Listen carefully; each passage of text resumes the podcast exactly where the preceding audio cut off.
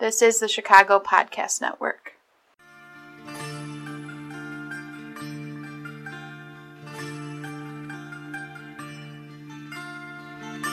Hey everybody, thank you for downloading this episode of Around the World in 30 Minutes or So. I am Nick Sarantos, Editor-in-Chief of the Chicago Podcast Network, joined in studio by Andy Zemanitas, the Executive Director of the Hellenic American Leadership Council. It is a mouthful to say every single week that we do this. He's here. We're going to talk about some international news. We're going to talk about the refugee crisis, kind of get into the implications of the Iowa caucuses, and maybe a couple other things if we've got time at the end, but we imagine the refugee crisis will probably eat up most of this half hour. Andy, how you doing? Good. How are you? I'm good. I mean, if Hellenic American Leadership Council is a mouthful, you can go with HALC. Well, I want to make sure we get the full name so that people can find you online and, you know, go on support. HellenicLeaders.com. There it is. And for all you wrestling fans, you can get some HALComania here. Ooh, see, now you need to trademark that. You need to trademark that and get some T-shirts, and then you and I can go places and rip them. We actually have the T-shirts. HellenicMania? Yeah. Does it look the same? Yeah, you'll love it. I'll show it to you. Okay, I'll wear it, and then I will take it places and rip it open. But now we're going to, you and I are going to talk about this refugee crisis. I want to get into this a little bit. And there are, as of right now, there's a lot of people who are currently sitting at the northern Greek border and are not being allowed to move further into Europe despite promises that were made. This situation is growing. It's continuing to grow the xenophobia throughout most of Eastern Europe and now spreading into Western Europe as well. There have been a lot of right-wing government movement. I don't know if you'd say that there's been some elections that have started to go to the right wing, and it's becoming a situation with not a lot of negotiation taking place anymore. Now it's just the blame game. Right now, what would you like to see happen as far as this is all going? Well, first of all, it's a humanitarian catastrophe. Let's forget about the governance of the EU on an unimaginable scale. There are about 2 million refugees in Turkey. There's another 1+ in Jordan and elsewhere in the Middle East. 800 to 1,000 to 1 million have come into Europe at least. The stats that I found this morning said 4.6 million people have fled from Syria since the start of this. Yeah, and it's from Syria. We have Iraqis, we have Afghans, we have refugees from countries in Africa that people aren't really talking about because it's not ISIS related.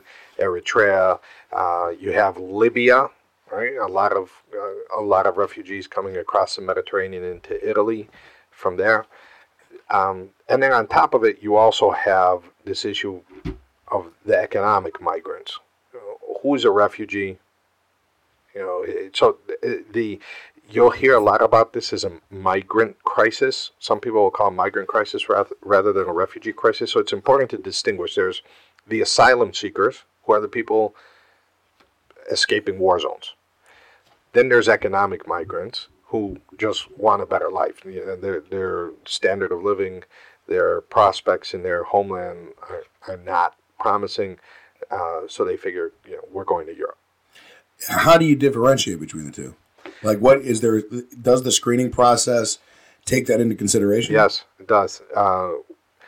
They basically try to figure out where you're from and if you're from a safe place.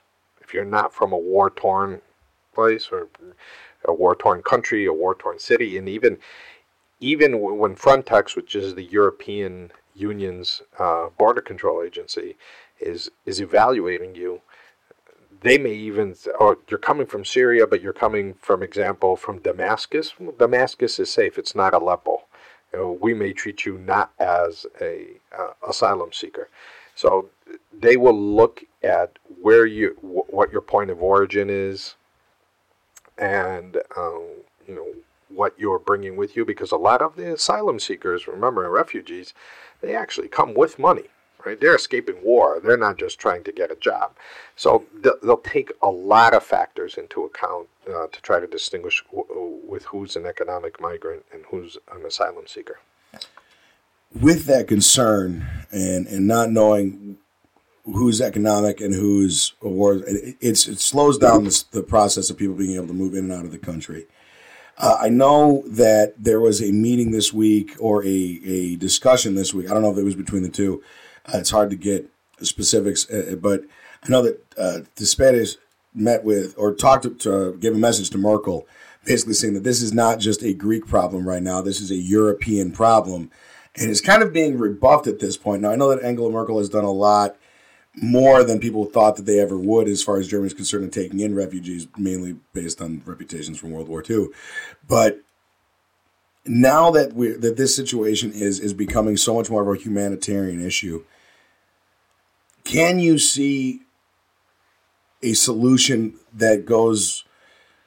I guess what I'm trying to ask is, can you see a solution that doesn't force people to just drive to wanting to stop this completely? Because there does come a point, whether we want to admit it or not, where you can't keep taking people. There does come that point.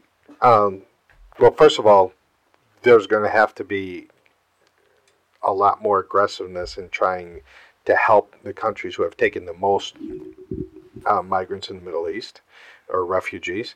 So you're seeing a little bit of that with Turkey. You know, the EU has agreed to send 3 billion euros to Turkey to help them dealing with the refugee crisis.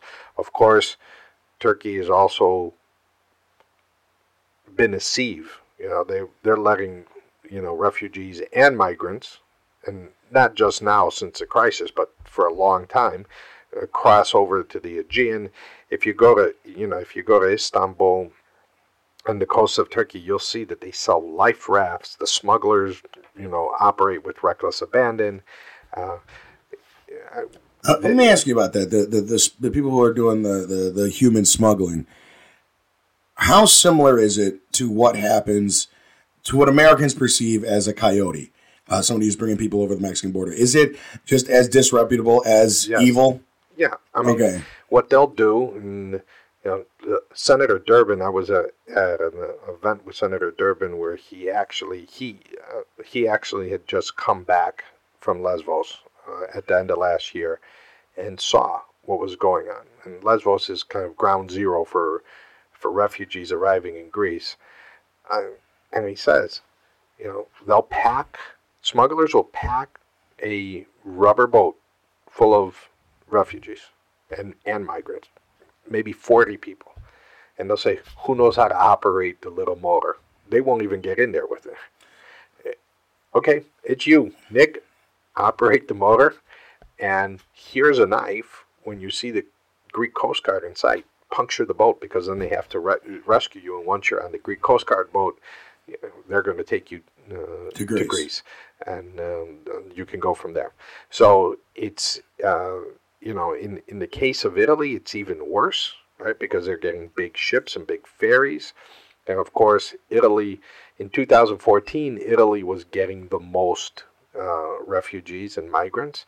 And their response was a little bit more militarized, that they would interdict in the middle of the Mediterranean. They authorized military forces to go, you know, to the Libyan coast and elsewhere and destroy smugglers' ships.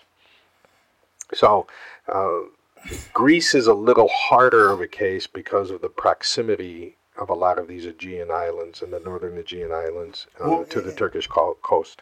And practically, there's nothing, just on a practical scale, when you have that many islands, you can't guard them all at once. So once people get there, like, is it similar to the rules that we have that we used to have with Cuban refugees in the Florida coast? Is Greece one of those places where once you touch, you're good? Like, they're not going to send you back where you came from? Well, it's not one of those places. International law, if you show up and claim asylum, your claim has to be processed. That's just international law. The harder part for Greece is the rules of the European Union. And this explains a lot of the tension between Greece and Europe right now. This refugee crisis is part of a, you know, and we've spoken about the European economic crisis before, but it's part of an perfect or imperfect storm, whatever you prefer to call it. But, you know, the frontline countries on Europe's refugee crisis are countries that are also going through economic challenges. Greece, Italy, Hungary, right? We're not even going to talk about the Balkan states like Serbia and the former Yugoslav Republic of Macedonia that the refugees are coming through, but they're not part of the EU. And so Greece just cannot physically take care of all this. Right? They're cutting spending. They're supposed to be shrinking their public sector. Well, who's going to take care of the refugee crisis? It's a public sector. And if you think about it, just a few years ago, the EU's policy was, we're going to resettle 40,000 migrants from Greece and Italy. 40,000, it's a big number, right? Because if you think about it, Secretary Kerry said we're only going to take 10,000 for 2016 here. But then consider what happened in January. A cold month, a month that you thought the flow of refugees would be stemmed because of the winter. 52,000 came into Greece alone in January. So, you know... Actually, as of the 28th, it was 54,518. There you go. So, you know, there's now the Europe's policy is it will resettle 120,000. But 120,000, I mean, let's again, the full number that we've gotten since this has started is 4.6 million. Like you said, they're not all going to Europe; some are going to other places. But you're talking 4.6. The vast majority are still in the Middle East. Okay. Again, the biggest host country, let's say, of the refugees is Turkey, and then when you look at Jordan, and Jordan has a history of having a lot of refugees, Palestinian, now Syrian, but resettling 120,000 is what the European Union is presently committed to, but they're freaking out at this point about the flow is not stopping. Right. And they also want Greece to stop it. They want to turn Greece into somehow some control point. Well, let me ask you this: we refer to the European Union, and it's this conversation about they want Greece to slow the tide. What do they expect Greece to do? Like that's my question: is you say slow the tide, you say stop this from getting into our borders, okay? But do they want them to just start shooting down boats? I mean, what do they want? So what they expect, and then the European Commission at the end of January did a report saying Greece is being negligent in its responsibilities. I think it was a kind of tone-deaf report. But what they want Greece to do is create these hot spots. And the hot spots basically become huge camps. Some people have likened them to concentration camps. The best-case scenario, they become the way Ellis Island was back in the early 1900s. And there is one operable hotspot in Lesbos. It's just north of the main town of Mytilini, and it's a former military base. So you go there, the refugees there and the migrants, they're separated by points of origin. So Syrian and Arabic speakers are in one part of the camp. Afghanis, Pakistanis, South Asians are in another part. Then they register you, they fingerprint you, they check your documents to make sure that they're not forgeries, and from there they give you they get you on a ferry to continue to the Greek mainland. Europe wants Greece to set up at least three of these. Right? Greece has one operable one. Italy has another operable one. So that's part of the problem. There is no point. There's not enough points to handle this mass of humanity that's coming on. Then the Europeans, or many Europeans, have a problem with Greece allowing the refugees to continue. Because under the Dublin Accords, so there are two, you'll hear a lot about the Schengen area. And the Schengen area is based on an agreement that was signed in 1985 in Schengen, Luxembourg, where the European Union countries, and presently there are 22 of the countries are signed on to it. Four are still to join. They're legally obligated to join. That's Bulgaria, Romania, Croatia, and Cyprus. There are only 2 European countries that are completely opted out. That's the UK and Ireland. And there are 4 non-EU European countries, Iceland, Liechtenstein, Norway, and Switzerland, that are in it. And there's no border controls or passports in the common borders of these countries. After Paris, several of these countries, Austria, Germany, Denmark, France, Norway, and Sweden, started putting some of these controls back. So this gets into the idea of, you hear, just to put it in perspective for people who may be listening, you have a friend of yours who goes to Europe for the summer. They basically go through customs the one time, when they land at the airport, get off the plane, and then from that moment on, traveling to different European countries, for the most part, it's like traveling to different states. Like, you'll approach a border, you'll know that you've crossed the border, but nobody checks your passports, nobody, stamps you in. If you need to do something official, then it becomes something, but for the most part, you're not going to be stopped at a border and checked as you enter a country. This is how it was throughout most of the 90s and early 2000s, correct? Yeah. Up until recently, until this is started. Yes. The Schengen area got bigger, as new members came in. But and it was mainly a tourism thing, right? Like it was. No, actually, a lot of it was, financially based. I mean, imagine if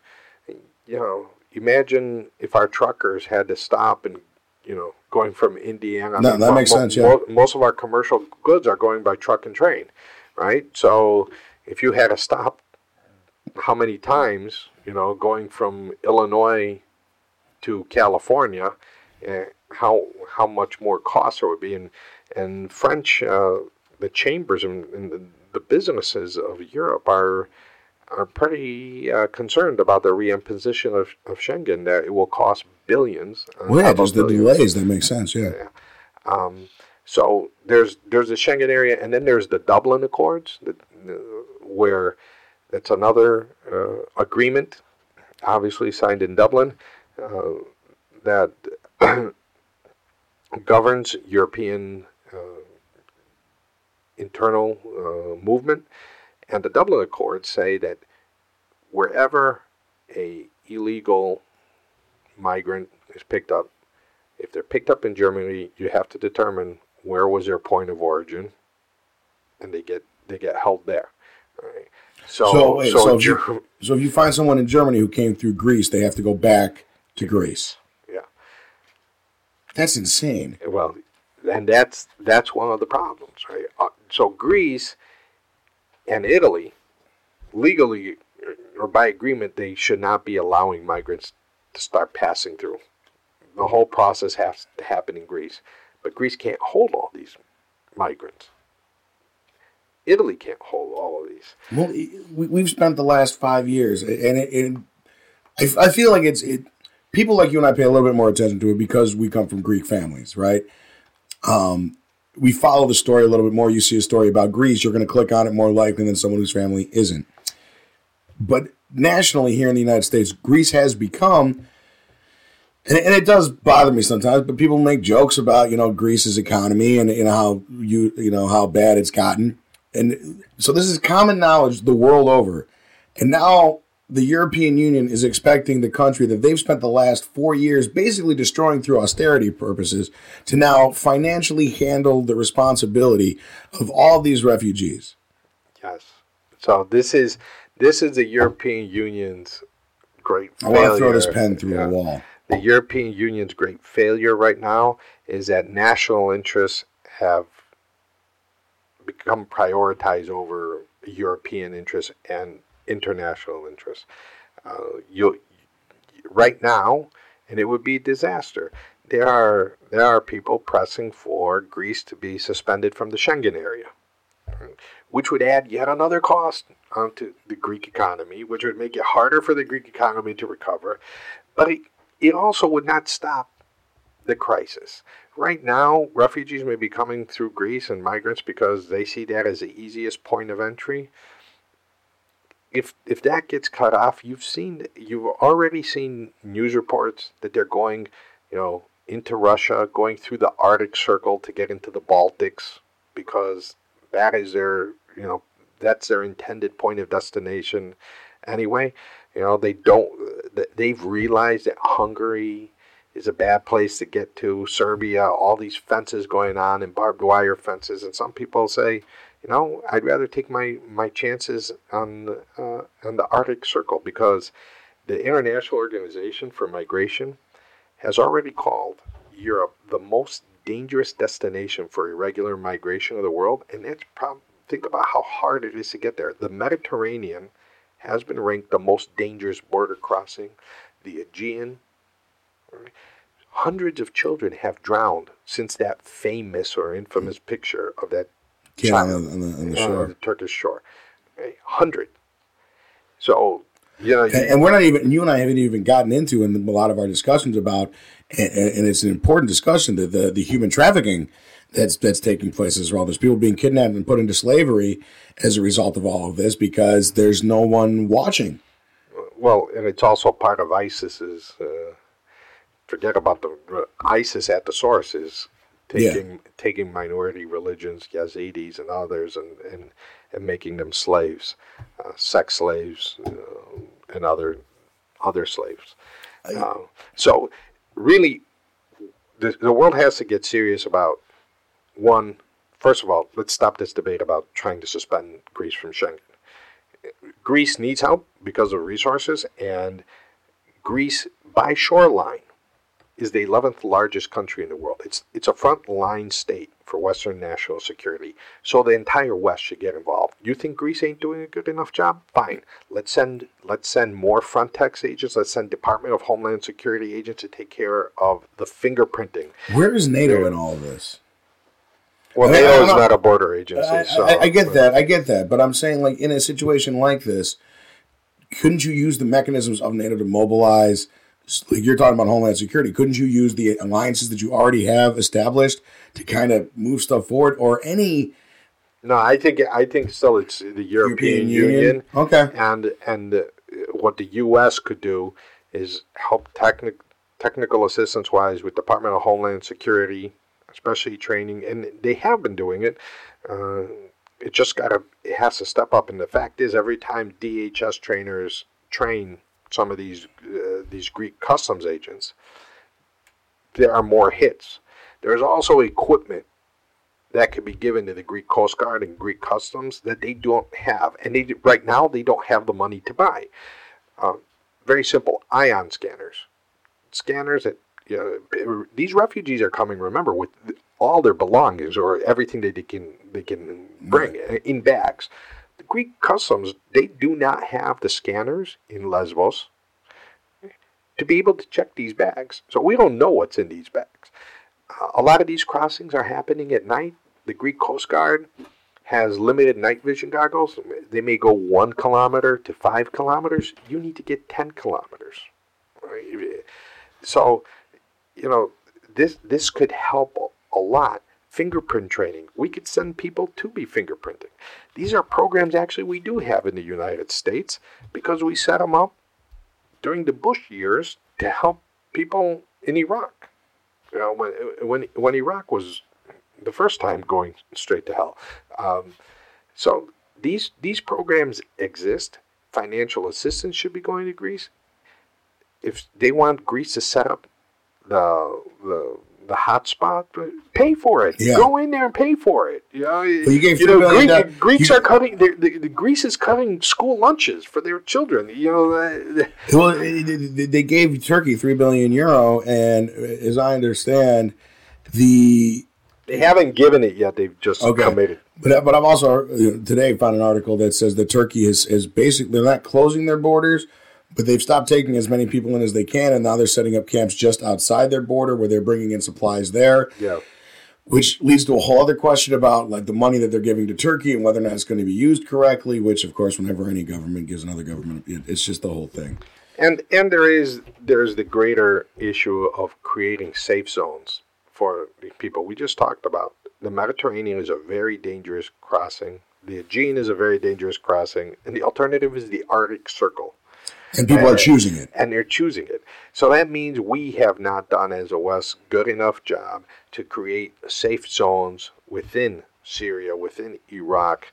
And, you know, there's also the long-term problem. When you finally defeat ISIS, who's going to come back and live there? You know, do you have a radicalized, decimated population? So there has to be, if you can give people the choice of living just outside of where they used to live, with the hope of going back when peace is there. But you have to give them security, a chance to really restart their lives in safety. And right now, they're choosing, you know, for someone to take the choice, to make the choice of putting their kid in a raft with a life jacket that's too big for them. And Senator Durbin said that the little kids are getting those swim wings. Yeah. They're not even getting life jackets. So for somebody to make that choice, that means they are facing absolute despair. And that's where's our great failure. We have to go to the root, not only beat ISIS, but create safe zones for those people who are escaping Aleppo, escaping Mosul, and all the rest. We got about 5 minutes left in the show, yeah. And I know you wanted to talk about it, so we'll hit it briefly. But the Iowa caucuses were Monday, and I'm just curious, after the results that you saw, were you shocked by Donald Trump coming in second, and were you shocked at how close Bernie Sanders was to Hillary Clinton coming out of there? So no and no. First of all, if you look at the Republican electorate, and I'll tell you this, if somebody said Donald Trump was going to get he got more votes than any Republican victory in Iowa ever, except for Ted Cruz. All right, so Donald Trump performed historically well. Ted Cruz performed even better. In fact, Cruz, Trump, and Rubio, all three of them got more votes than any Republican victor of Iowa ever in the caucuses. But if you look at the Republican electorate of Iowa, 64% of them are evangelical Christians. 85% of Republican Iowans are conservative or very conservative. So it was a tailor-made for Cruz. Cruz spent a lot of time in Iowa. He was there, you know, he visited all 99 counties. Trump didn't really do that. He spent very little time in Iowa. He even said that in his concession speech. Maybe I should have spent more time there. It seemed like it reminded me a lot of the 2008 Democratic primary, where Obama put everything into Iowa, had a great ground game, was mobilizing the base. So Trump probably overperformed what people thought he would do originally. Cruz kept himself in the race. Had he lost Iowa, he was out. Mm-hmm. The big surprise in the Republicans is how well Marco Rubio did, because there was no poll showing him getting up to 23%. And if that leads to what it seems that it's leading to... Well, he won the most important poll of the night, which is in Iowa, they always say that there's the Iowa caucuses, but the most important one is, especially on the Republican side, has always been, if your most important factor was can win in November, Rubio won that by like 87%, and that's the one that matters the most. So it's turning into he's now jumping. There are a few polls that show him finishing second in New Hampshire now, leapfrogging Cruz. You know, there's some polls that show him comfortably in second, some barely in second. He may have ended Chris Christie. Chris Christie has taken complete aim at Rubio and is now falling to like 3-4% in New Hampshire. Carson's done at this point, basically. Yeah, and Santorum. Santorum dropped out and endorsed Rubio. We'll see what happens with Bush. If he can finish in the double digits at least, then South Carolina is a place where he has invested a lot, so he may hang on to that. But it's quickly becoming a three-person race in the Republican primary, but it's going to be long because Trump's not going anywhere. No. And if Cruz can stay in the top three consistently, and let's say Bush is gone from South Carolina, and Cruz can do very well in South Carolina. Trump is very strong in the South. Cruz gets stronger as you go west, we may be in it for the long haul. As far as the Democratic primary, again, look at the Iowa electorate. It's a pretty high proportion of Iowa Democrats call themselves socialists. You know, New Hampshire is next to Vermont. Also, that I'm not surprised that Sanders did that well, because we had been seeing him trending upwards.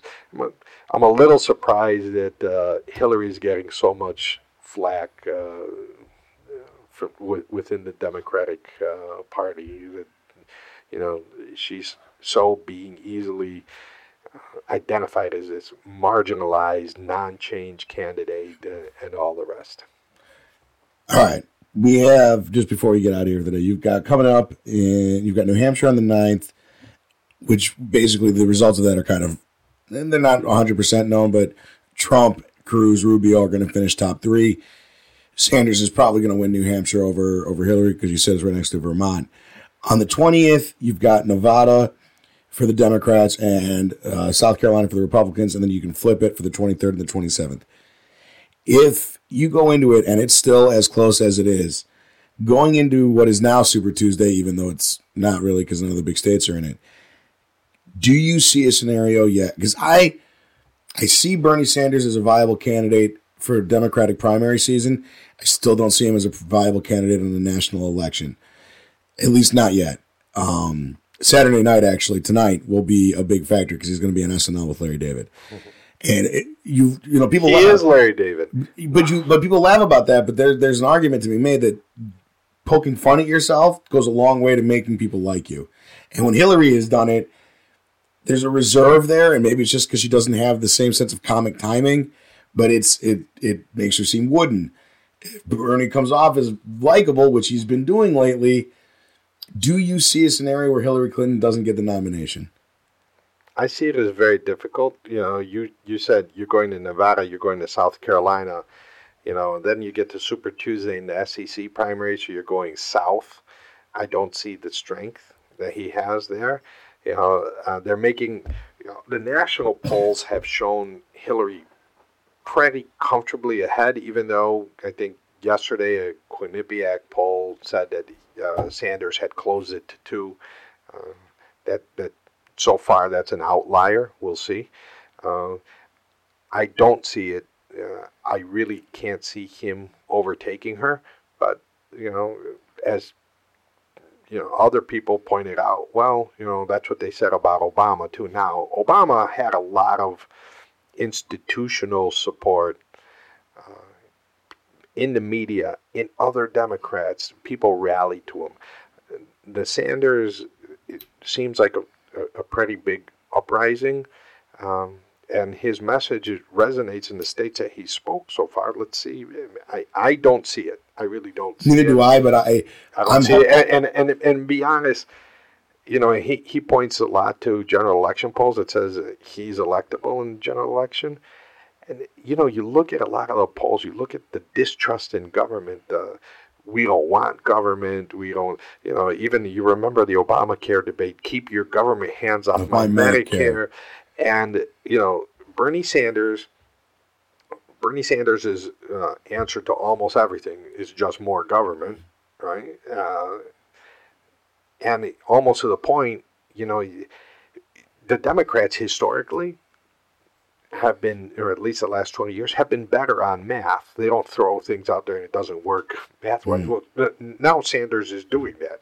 You know, whether it's his college plan or his universal health care plan, everybody's saying it doesn't add up. But the point is that you have people angry at government. He's saying, you know, I'll just give you more of it, except into one area where people want more of it, which is national security. Then he says, you know, when Hillary says he failed the commander-in-chief test, I actually buy that, because when I hear somebody, and we've talked a lot about the Middle East on this show, when I hear somebody, I'm going to get Iran and Saudi Arabia to work together. Iran and Saudi Arabia, their relationship is the heart of all the problems in the Middle East.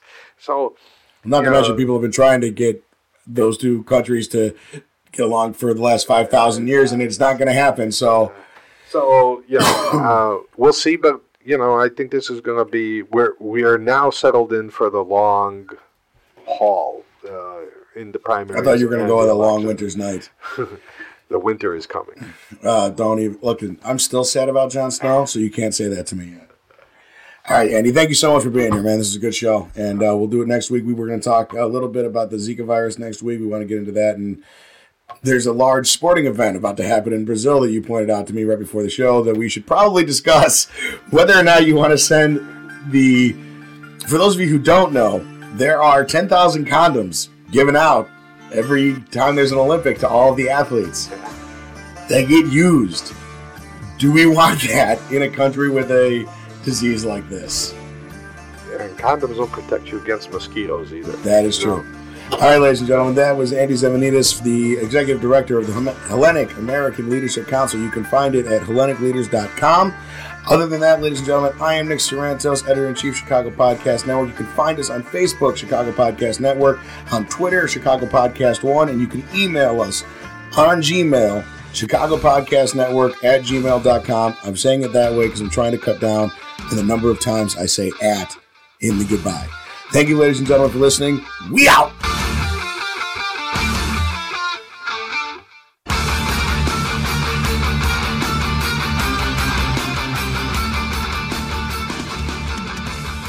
It's 106 miles to Chicago. We got a full tank of gas, half a pack of cigarettes. It's dark, and we're wearing sunglasses. Hit it. You have been listening to the Chicago Podcast Network.